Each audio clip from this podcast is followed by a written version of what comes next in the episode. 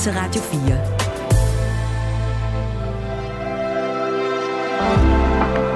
Velkommen til morgenrutinen. Din vært er Maja Hall.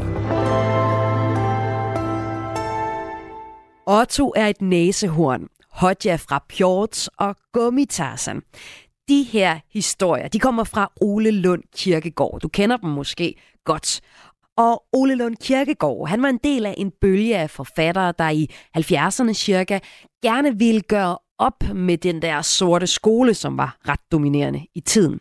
Men øh, det opgør, det er egentlig lige så relevant her i 2023. Det mener dagens gæst. Hun har arbejdet med Ole Lund Kirkegaards fortællinger til en ny familieforestilling, der har premiere i morgen. Og øh, jeg har inviteret hende ind for at finde ud af, om der nu ikke er sket noget siden 70'erne, eller om alting bare var meget bedre dengang. Det taler jeg med dagens gæst om om et kvarters tid, når hun kommer ind til mig.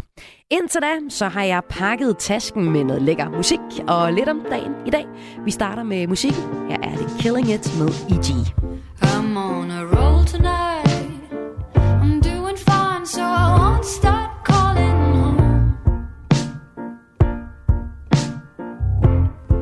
eyes on the prize,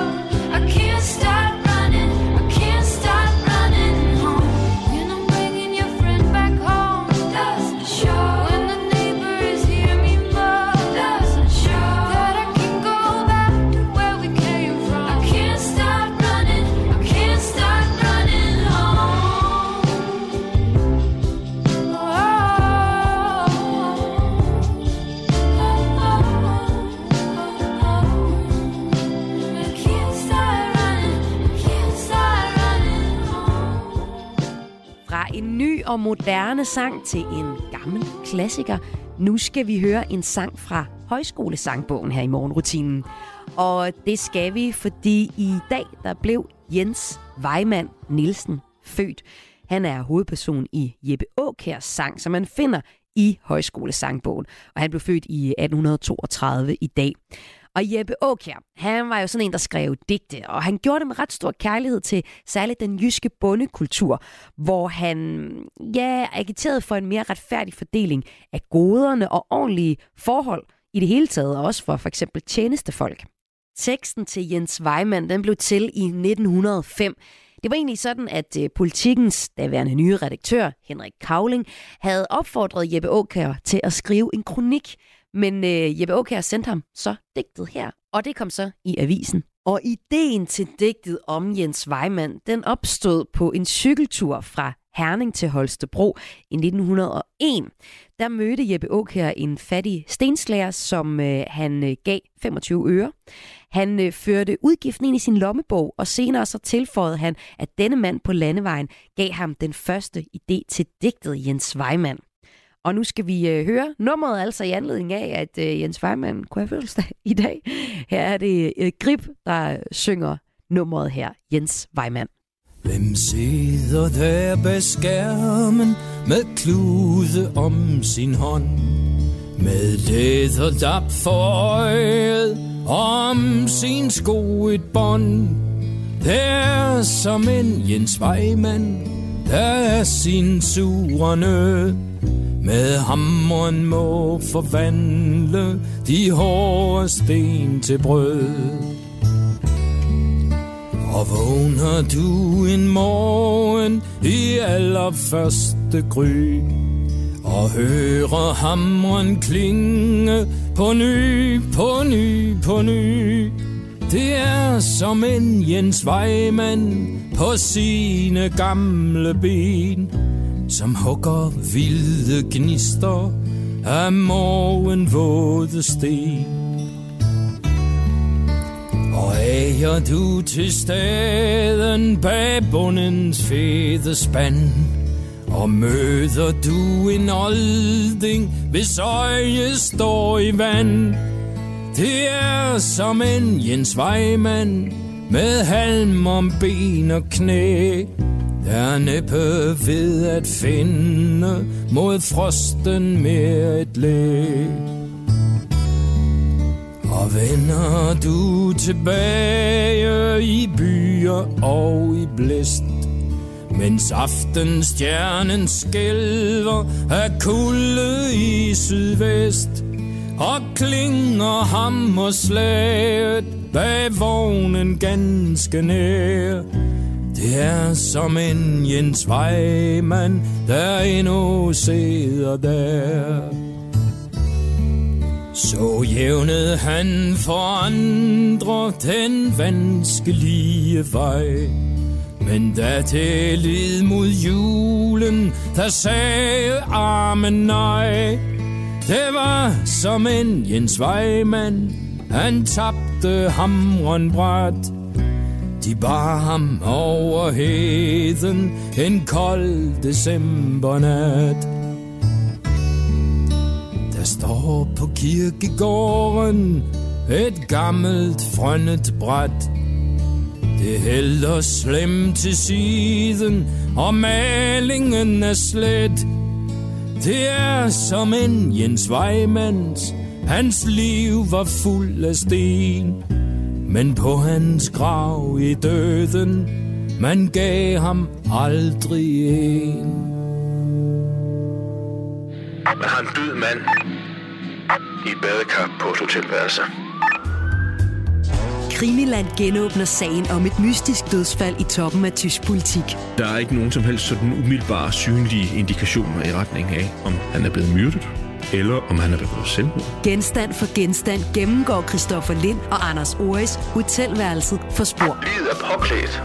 Barsel, han har skjorte og slips på. Hvis vi begynder med at fokusere på badekarret og på livet, så har han ikke sine sko på. Han har ikke nogen sko på. Lyt til Krimiland om Uwe Barschel i Radio 4's app, eller der, hvor du lytter til podcast. Radio 4. Det her, det, øh, det vil blive et mysterium. Ikke så forudsigeligt.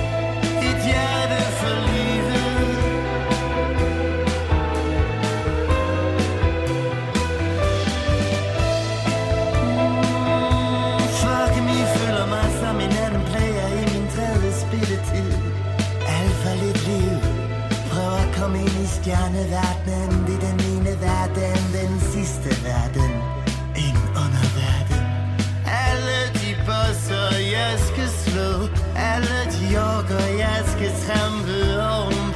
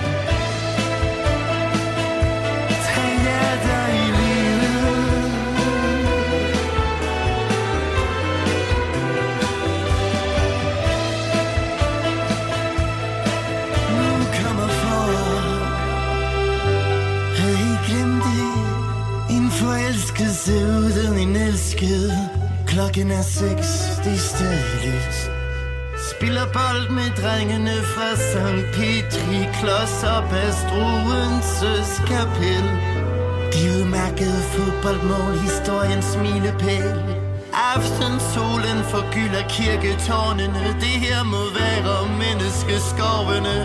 Og kan du ikke helt se det, men bare fornemme, at noget er på spil mennesker, som alle anmelder gør, når de ikke ved, hvad de ser. Ikke ved, hvad det er, der sker. Kvitterer med fire hjerter til livet.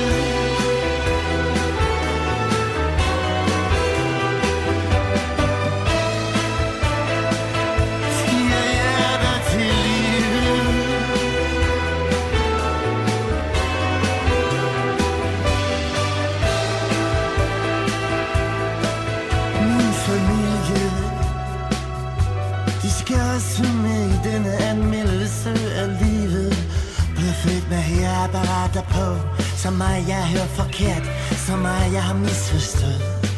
Den visken i krogene har jeg aldrig skulle tænke på. Ellers har jeg ikke manglet noget. Mit barndomshjem var et femstjerne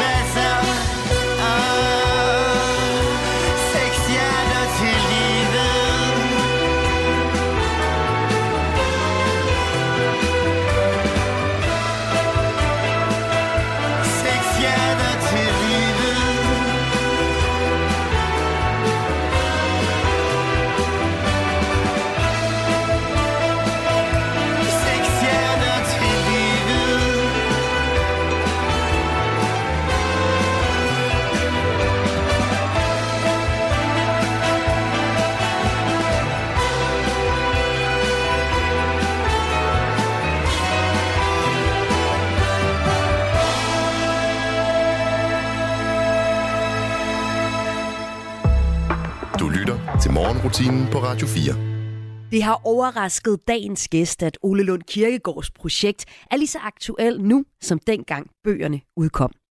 Familieforestillingen Rødderne i Hjørnehuset har premiere i morgen i Skuespilhuset. Og her har dagens gæst mixet en håndfuld af Ole Lund Kirkegaards historier. Og velkommen til, Stine Skrøder Jensen. Tusind tak. Hvad var hans projekt, vil du sige? Ja, altså, øhm, jeg tror, at hans projekt har været at, at, at ruske lidt op i både øh, øh, de voksne, for at få dem til at minde, minde dem om, at vi skal blive ved med at lege. Og så har det også været, tror jeg, et forsøg på at skrive noget børnelitteratur, hvor børnene kunne føle sig genkendt. Altså føle, at en voksen skrev ind i det univers, som de kendte. Øh, det, det, øh, se verden fra det, den barnlige side, hvor, øh, hvor man ikke øh, ved, hvordan hele verden burde være og skal være og ser ud, men hvor man undersøger den og finder vej i den på trods af alle de udfordringer, man møder. Og lige præcis det med leg, det bliver et nøgleord her øh, frem til klokken 6, fordi øh, det er noget af det, I også har arbejdet med i forestillingen. Altså sådan helt praktisk øh, ja. lege og være kreativ i forhold til at få det her Ole Lund Kirkegaard-univers til at, at være på scenen øh, og få øh, næsehornet til at være der, for eksempel. Ja. Men altså, du mener det her med, at Ole Lund Kirkegaards projekt, altså det her med lejen, det her med at lade børn og voksne lege, og der ikke er et facit på alting, Ja. at det er lige så aktuelt, som dengang bøgerne udkom i 70'erne. Hvordan er det det? Jamen altså, det, det er jo klart, da han begyndte at, at skrive de her bøger, og, og, og i hele taget i 60'erne og 70'erne, eller slut 60'erne og ind i 70'erne, der forsøgte man jo at, at ligesom gøre meget op med den her meget sådan, ja, i, i, i sidste ende, den sorte skole, men altså at, at få noget kreativitet også ind i skolen, og, og, og øhm, og, og, og Ole Kirkegaard hans kone, så vidt jeg har kunne, kunne læse mig til, øh, øh, blev leder på en lille skole op i Nordjylland, hvor de jo vendte det hele på den anden ende og, og lavede øh, øh, øh malerier ude på, på gårdspladsen og, og papmaché-næsehorn øh, rundt omkring i glasværelserne. Så, så hele det her projekt med at få det, det kreative med ind i skolen. Og, og man kan så sige, at i dag skulle man jo så tro, at vi havde lært af det og var kommet og var gået videre ned ad den vej. Men, øh, men øh, det her, jeg er kommet meget til at tænke på, hvor, hvor meget vores børn er, er puttet ind i nogle rammer i dag, som i virkeligheden ikke er særlig kreativ, hvor vi altså i bedste mening ønsker dem øh, så meget, at vi, øh, vi måler og vejer dem hele tiden og har ambitioner på deres vegne og planlægger legeaftaler og spiseklubber og alt muligt for dem, øh, for at give dem rum at være i, men, men måske er der ikke så ladt så meget tilbage til det der barnlige rum, hvor de selv finder ud af det og selv skal finde veje, sådan som alle børnene i Lund Kirkegårds univers jo gør hele tiden. Og Stine, det synes jeg er en ret interessant pointe, fordi selvfølgelig har vi rykket os siden 70'erne, men hvad er det for nogle steder, vi har rykket os hen, og har vi også måske gået to skridt frem og et tilbage? Ja. Det øh, skal vi prøve at tale lidt ned i, men øh, før vi kommer til den snak, så skal vi lige have på plads, hvad det er for en forestilling, som øh, du har premiere med i morgen. Det er lige efter et nummer med Fleet Foxes, det hedder Myggenes.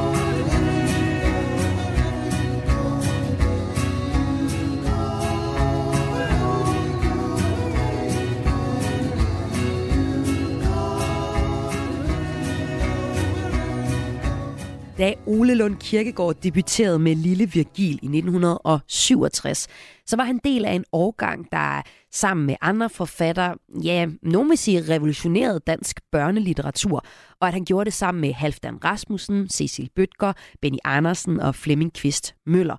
Og de så alle sammen barnet som et selvstændigt væsen, og vil også gerne give det selvstændige barn øh, nyt liv i litteraturen.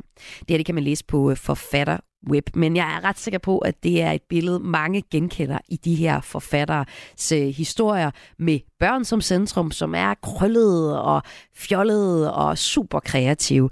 Stine Skrøder Jensen, du har arbejdet ret indgående jo Ja. med øh, Ole Lund Kirkegaards historie, for det er dem, der danner rammen for den forestilling, du har premiere på i morgen. Men hvad er sådan dit eget forhold til Ole Lund Kirkegaard? Jamen altså, jeg har jo som så mange andre fået ham læst højt som barn selv. Og, øh, og så Havde du en favoritfigur? Øhm, nej, det, det ved jeg ikke, om jeg det kan jeg ikke sådan præcis huske, at jeg havde, at det var den ene, jeg sådan, det var hele, det var hele universet, det var hele, øhm, ja, hele måden at, at se på, på børn på, tror jeg. Og øh, det her stykke, prøv lige Ja. at forklare, hvordan er det, du har merged forskellige historier sammen? Jamen altså, øhm, jeg havde jo den her tanke om, at når jeg har læst dem højt for mine egne børn, har jeg jo lagt mærke til, at der er mange af- af karaktererne, som jo er de, de voksne, som på en måde ligner hinanden. Der er nogle bestemt type fædre, for eksempel, og, og der er, er, er nogle unge, unge øh, de store drenge, som også øh, giver buksevand og så videre, og så videre. Og der er jo ligesom sådan nogle nærmest arketypiske figurer i det. Og så tænker jeg på, hvad hvis nu de alle sammen boede i det samme hus, alle de her drenge, og at nogle af de her karakterer ligesom kunne blive lagt sammen eller lagt ind over hinanden.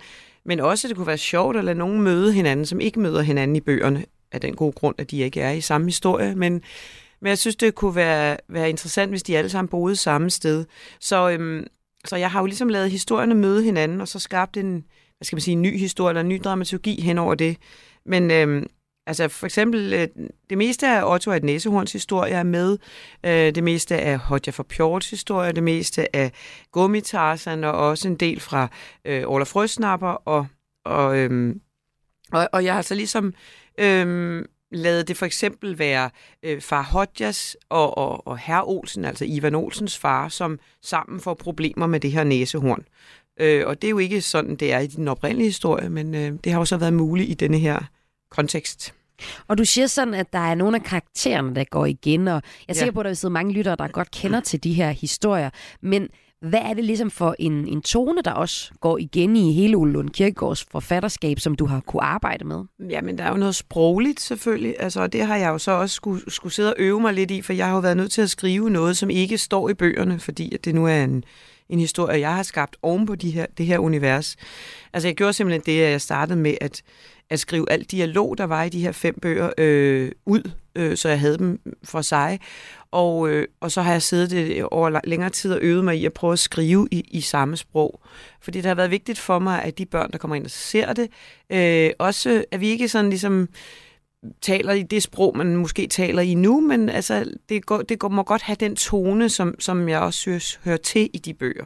Så der er ingen mobiltelefoner og Nej, det er det. Man kan ikke, nej, det er det, lige præcis. Der er den slags udtryk, dem, øh, dem springer vi over. Men er du sådan lidt nostalgiker, siden at du holder fast i det her Nej. 70'er-sprog? det er ikke sådan romantisk eller sådan. Det er ikke det forhold, jeg har til det. Jeg, jeg, jeg, jeg synes bare også, det kunne være sjovt, fordi jeg er på det kongelige teater, som er et stor, en stor maskine. Jeg synes, det kunne være sjovt, om vi kunne bringe noget af den hvad skal vi sige, lejende ånd ind i noget, som faktisk øh, foregår jo selvfølgelig dybt professionelt og er ekstremt planlagt, og, og vi har kort tid ned på selve scenen, og sådan så mange, der er jo meget omkring det, som, som har en struktur og en meget fast form på en vis måde.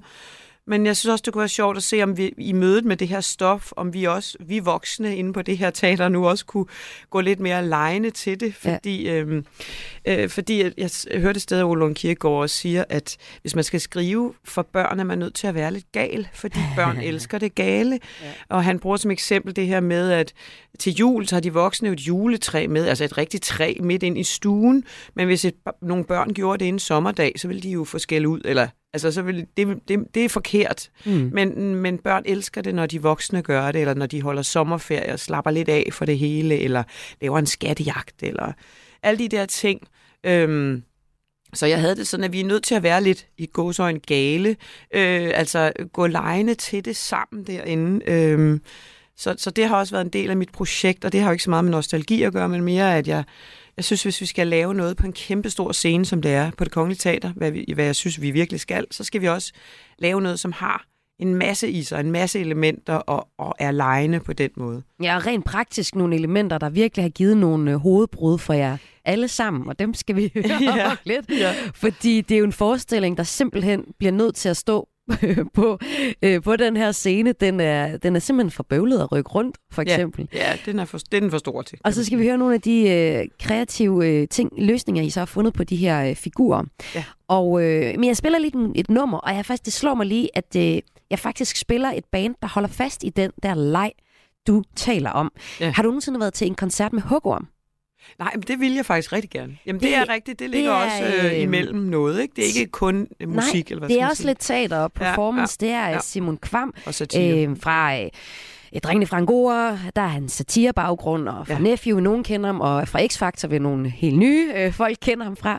Og de har altså det her band øh, Hugorm, og vi skal høre nummeret Himmeljuice. Og kommer man til en koncert med hugorm, så kan man godt forvente sig, at der bliver brugt øh, spejle til at gøre ansigter større. Der er nogle opfindsomme instrumenter. Der er øh, kjoler på mændene, og der er, altså, der er ligesom leget helt vildt meget med, øh, med udtrykket. Og øh, det ved jeg, at det er noget af det, han øh, holder fast i. Og måske kan man også høre det lidt på musikken her. Her er det i hvert fald Himmeljuice med hugorm her i morgenrutinen.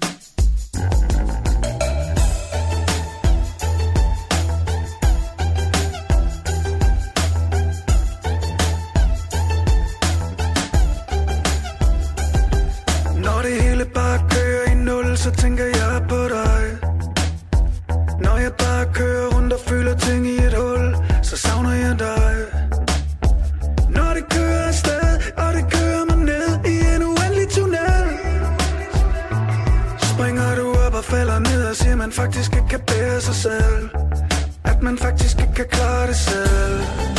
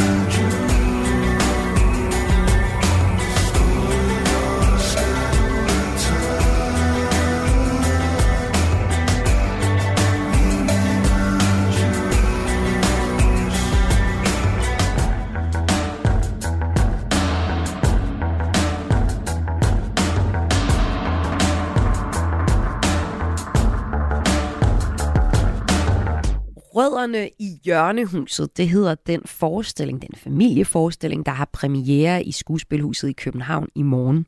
Og øh, skaberen bag, har jeg lyst til at kalde dig, Stine Skrøder Jensen, ja. du er med her i øh, morgenrutinen, for du har været med helt, hele, igennem, hele vejen igennem det processen at lave den her øh, forestilling.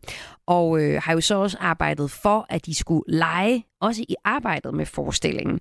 Og øh, du har nogle eksempler på øh, nogle af de ting, som der skulle til for den her forskning. Kan du ikke prøve at forklare, hvad det er, jeg prøver at tale rundt om? Jo, altså jeg kan i hvert fald sige, at øh, i, i forarbejdet, helt tilbage, da jeg begyndte at snakke med min scenograf, Jermund Andreasen, som, øh, som er en norsk øh, scenograf, øh, der, øh, der, der, der skulle vi jo, skriver han sådan, det hedder et nedbræk, at man skriver alt, alt, alt ud, der skal bruges gennem forestillingen ifølge manuskriptet, og den sædel, den var uendelig lang, fordi, øh, fordi vi skulle ja, jo have et kæmpe hus, for det første som et hjørnehus i flere etager, hvor et næsehorn, som bliver tegnet på en væg, det skulle man også lige løse, som kommer ud gennem en væg og bliver levende på anden sal, øh, så det vil sige, at vi også lige skulle lave den næsehorn, og det skal jo så kunne falde ned gennem to etager. For det er det, der sker Det er nemlig i, det, der sker i historien. Ole Ikke? Kirkegaards historie, Otto er et næsehorn. Ja. ja.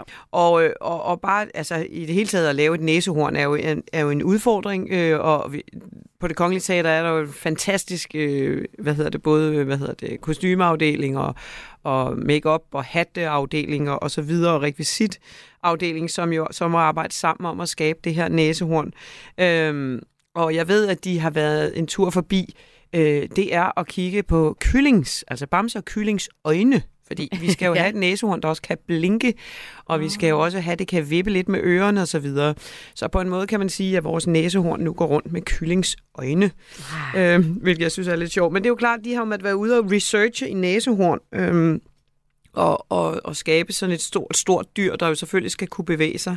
Og jeg har en, en, øh, en artist, som så er inde i, øh, en akrobat, der er inde i næsehornet, så det bliver meget levende. Øh, ja, det, det skal jo så komme ud af væggen. Men udover det har vi jo selvfølgelig også øh, Ivan Olsen, som jo pludselig bliver meget stærk, og han har jo en muskel, der skal vokse op af hans arm. Gummitarser. Ja, gummitarser nemlig. Så, der, øhm. så, og, og hvis man har set tegningerne til Ole Lund Kirkegaards ja. bøger, så er der nemlig sådan en meget karakteristisk øh, muskel, der kommer op, som er sådan en ekstra arm, der ja. ligesom øh, dukker ja. op ud af, ud af armen. Hvordan løser man det? Ja, altså det løser man med noget luft og noget ballon og noget ah, øh, smart kostyme og yeah. det ene med det andet, og en lille rygsæk snydt om på ryggen yeah. af, af Ivan med en beholder i, der kan puste det op. Men altså, det, det, det, vi har lavet mange eksperimenter, ja. øh, og vi har også grinet meget, fordi sådan, noget, sådan en ballon, der vokser langsomt op, kan jo ligne noget, vi ikke skal tale om i den forbindelse. øh, så, så, det kan, så det er jo en hårfin balance, hvordan ja. man får tingene løst. Og... Øh, Ja, så sådan noget for eksempel. Og det er jo også fordi, de her tegninger, øh, som Olund Kirkegaard, fantastiske tegninger, øh, har lavet, det, det, dem vil man jo gerne se levende. Og det ved jeg jo også godt som dramatiker, dem vil børnene jo også gerne se.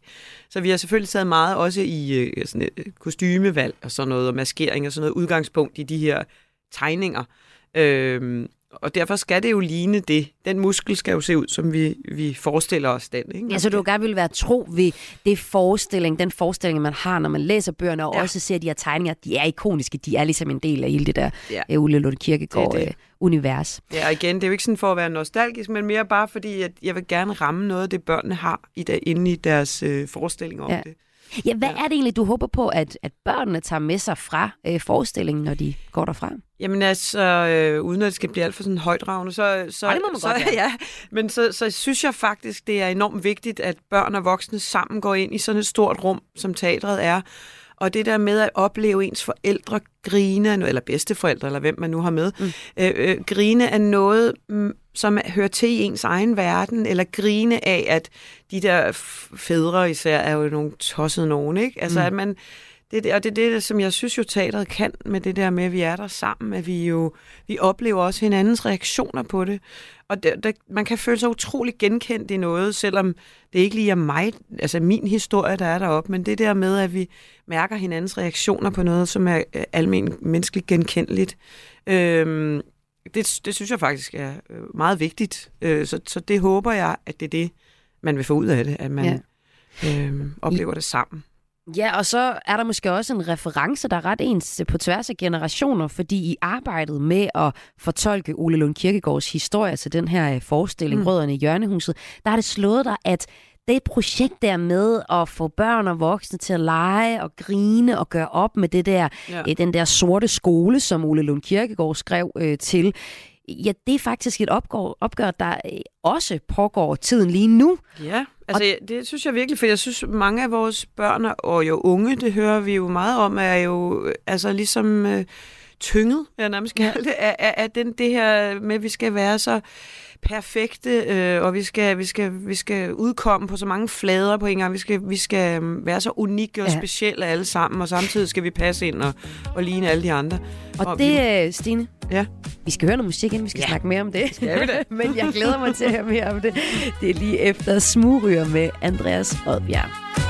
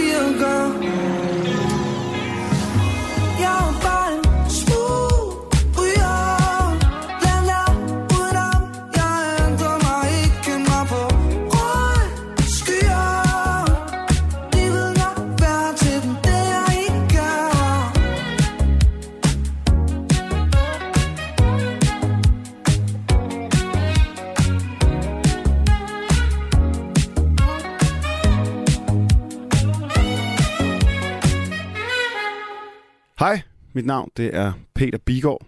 Jeg laver rapmusik under navnet PDB. Og min morgenrutine er mest af alt sådan noget med at have to små børn, som man hurtigt skal have ud af døren og få skubbet afsted. Så øh, jeg når måske ikke at tænke så meget på mig selv, men så plejer det at være umiddelbart efter, at jeg måske får kastet noget havregrød og noget juice i ansigtet. lød det her fra en af mine tidligere gæster her i morgenrutinen. Og vi snupper lige en rutine mere. Jeg hedder Pauline Assing, og jeg er arkeolog og leder af udstillingsudvikling på Moskov Museum. Altså mine morgener, det foregår ret hurtigt. Måske et lille øh, kig på avisen og ellers ud af døren i en fart. Og hvad med din morgenrutine? Du er velkommen til at sende mig en sms på 1424. Skriv, hvad du godt kan lide at lave om morgenen, eller hvad du ikke kan lide at lave om morgenen, eller måske bare et hej eller en kommentar til udsendelsen. Så tager jeg din sms med en af de kommende dage. Og der er nogle stykker, der har skrevet ind. Jeg samler lige op her. Der er en øh, Charlotte, der skriver, Jamen, Roskilde her, når nu en så frisk og god morgenvært byder, mm, byder sådan ind for at få en øh, morgenhilsen, så skal du og resten af Danmark have en rigtig god morgen med ønske om en lige så god dag. Hilsen Charlotte. Tusind tak, Charlotte. Og Chris fra Jørgen skriver også, Godmorgen, jeg skal have min morgenkaffe, ellers fungerer min dag ikke uden kaffe. Hilsen Chris fra Jørgen. Det kender jeg virkelig godt. Og så tager vi lige en sidste morgenrutine fra en af mine tidligere gæster her i programmet. Og efter det, så vender vi tilbage til dagens gæst og samtalen om Ole Lund Kirkegårds projekt med alle hans historier om Hodja for Pjort og Otto af Næsehorn og Gummitarsen, og hvordan de i 70'erne var et opgør med tiden, men faktisk også godt kunne bruges i dag. Det taler jeg med min gæst om efter en sidste morgenrutine, og så et nummer med blæst. Mit navn er Nicoline, og øhm, de fleste har hørt min protestsange Sut min klit, flertallet er dumme, og set videoerne dertil, som har været meget øh, debatteret. Oprindeligt er jeg uddannet øh, fra det klassiske musikkonservatorium, og så er jeg også øh, fysiker. Øhm, og lige nu, der øh, debuterer jeg på de skrå brædder med Made in Yugoslavia på Husets Teater i København. Øhm, og min morgenrutine, det er noget med fransk jazz, kaffe og helst noget pilates også. Dine kys mod vej og modnet i solen. Jeg kan mærke nyheden, når jeg rører ved din kjole. Jeg har prøvet lidt af hver Jeg har set, hvad der var. Jeg blev træt af de fleste,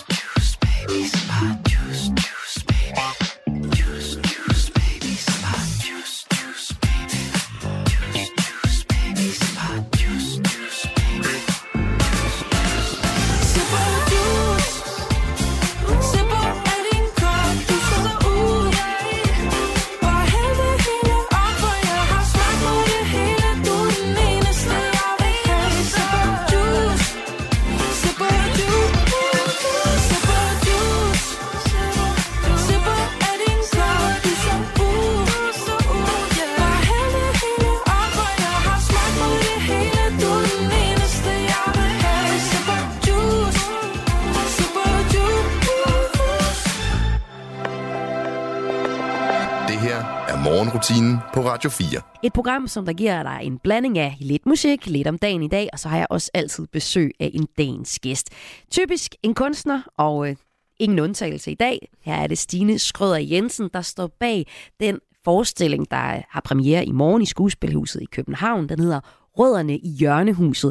Og øh, her har du arbejdet med øh, de mest kendte historier fra øh, Ole Lund Kirkegaards bøger, og så sat dem sammen til en historie, hvor alle de her karakterer, Gummitarsen, Hodja for Pjort, øh, Otto er næsehorn, altså næsehornet, alle sammen er bor i det samme hus. Fantastisk hus. Det vil man gerne besøge. Ja.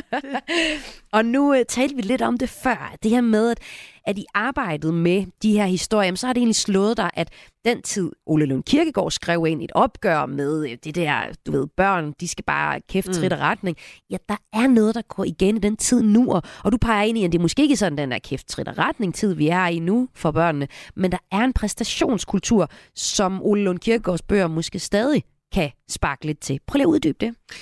Jamen, øh, men det, det er jo noget, jeg sådan ser også. Nu har jeg selv øh, to drenge på 14 og 17, og, og, og jeg kan jo også godt se, hvad det er, de sådan er på- på vej ud i. Og det er jo ikke, fordi jeg sådan maner, nu er alt forfærdeligt foran os og sådan noget, men, men jeg synes bare, at øh, det, det, der er ikke så mange frie rum, hvor børn går går rundt sammen, I ved, og så smider en, øh, en sten i vandet, og så, åh, det breder sig sådan her, ej, vi kan bygge en dæmning, og lad os øh, sejle over på den anden side og lege korbot og indianer og sådan noget.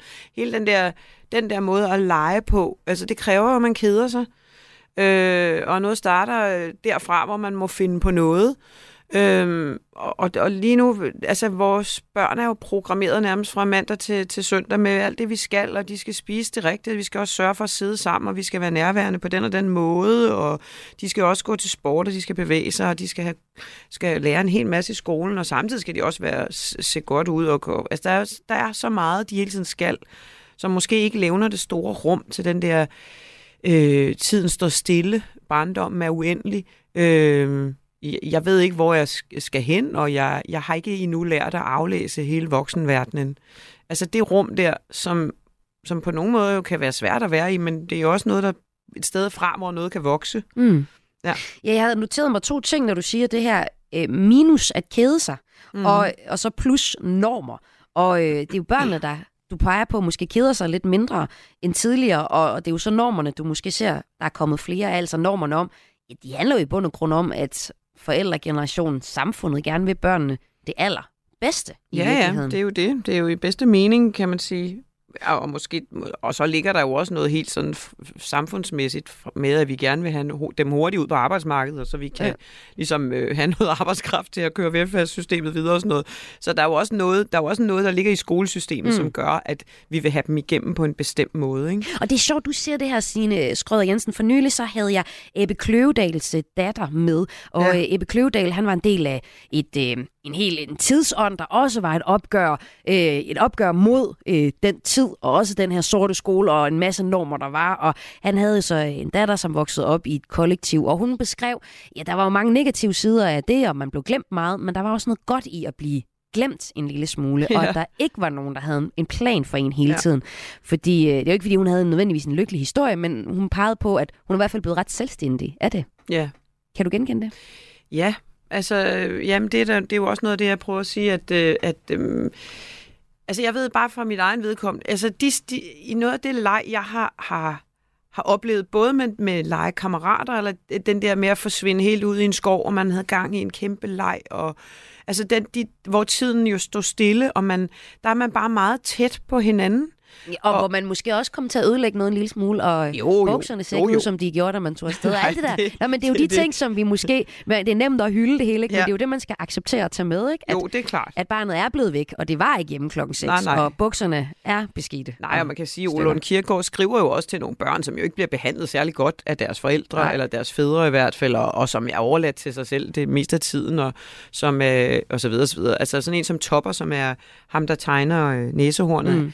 Altså, hans far er jo fuldstændig fraværende ude på de syv have, og moren er på arbejde hele tiden, og, altså, så det, og så laver han jo en masse karamelsovs og sådan noget med sin gode ven, men det er jo, så det er jo ikke fordi, at, at så det er jo, det, det, man skal jo virkelig finde en balance i det. Jeg, jeg tror bare, at nogle gange, når, når noget bevæger sig i, i tid hen mod noget, Mm. så tror jeg, det er vigtigt, at man øh, lige kigger, hvad, hvad, hvad er det, vi, hvad mister vi på vej hen mod det her? Altså, hvad skyller vi ud med badevandet? Så hvis øh, Ole Lund Kirkegaard var her nu og så på tiden, er det et stort spørgsmål, jeg slutter Ja. af på nu her, Stine Skrøder. Men hvad tror du så, at han vil øh, sige, man skulle huske på? Altså, at øh, det er en ungdomsgeneration, som er i gang med at blive til, øh, skal huskes på af Jamen altså, jeg forældre? så et, eller jeg hørte et citat, han sagde i et interview, hvor han sagde, så længe man har glæde af at lege, så skal man blive ved med at gøre det. Øh, og hvor vigtigt det er for ham, at man holder fast, selvom man har alle mulige ting, man skal i sit voksenliv, det skal man selvfølgelig, så, så hvis man kan holde fast i det på nogen som helst måde, så skal man blive ved med at gøre det, fordi det er det, man i sidste ende vil, vil få et lykkeligt liv af, hvis man kan sige det sådan. Nej, men det er da et godt sted at slutte det her. Stine Skrøder Jensen, tusind tak, fordi du var gæst her i øh, morgenrutinen. Selv tak. Altså aktuel med Rødderne i Hjørnehuset, en familieforestilling, som kan opleves i skuespilhuset fra i morgen.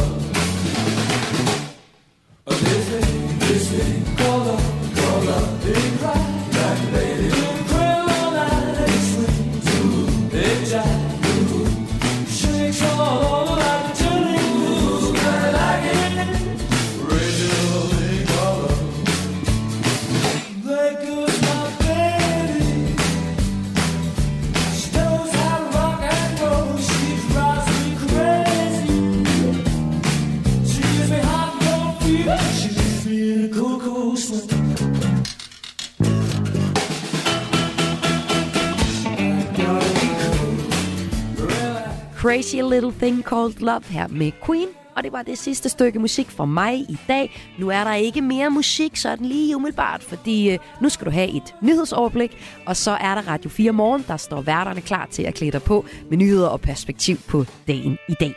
Kan du have en øh, dejlig fredag, og hvis du er så heldig, at der ligger en weekend, der venter på dig, så må du også have en dejlig weekend. Mit navn er Maja Hall. Husk, du kan altid kontakte mig på 1424, hvis du har risros eller kommentar til programmet.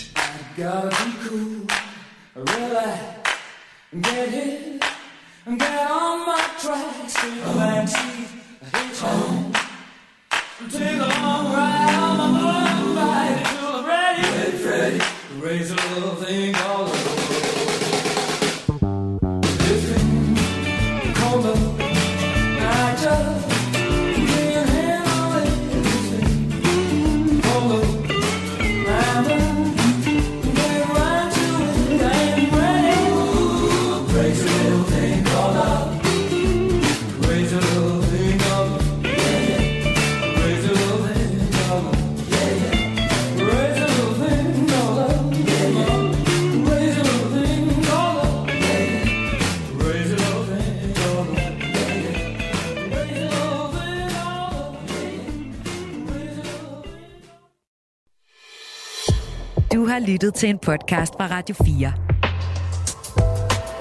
Find flere episoder i vores app, eller der, hvor du lytter til podcast. Radio 4. Ikke så forudsigeligt.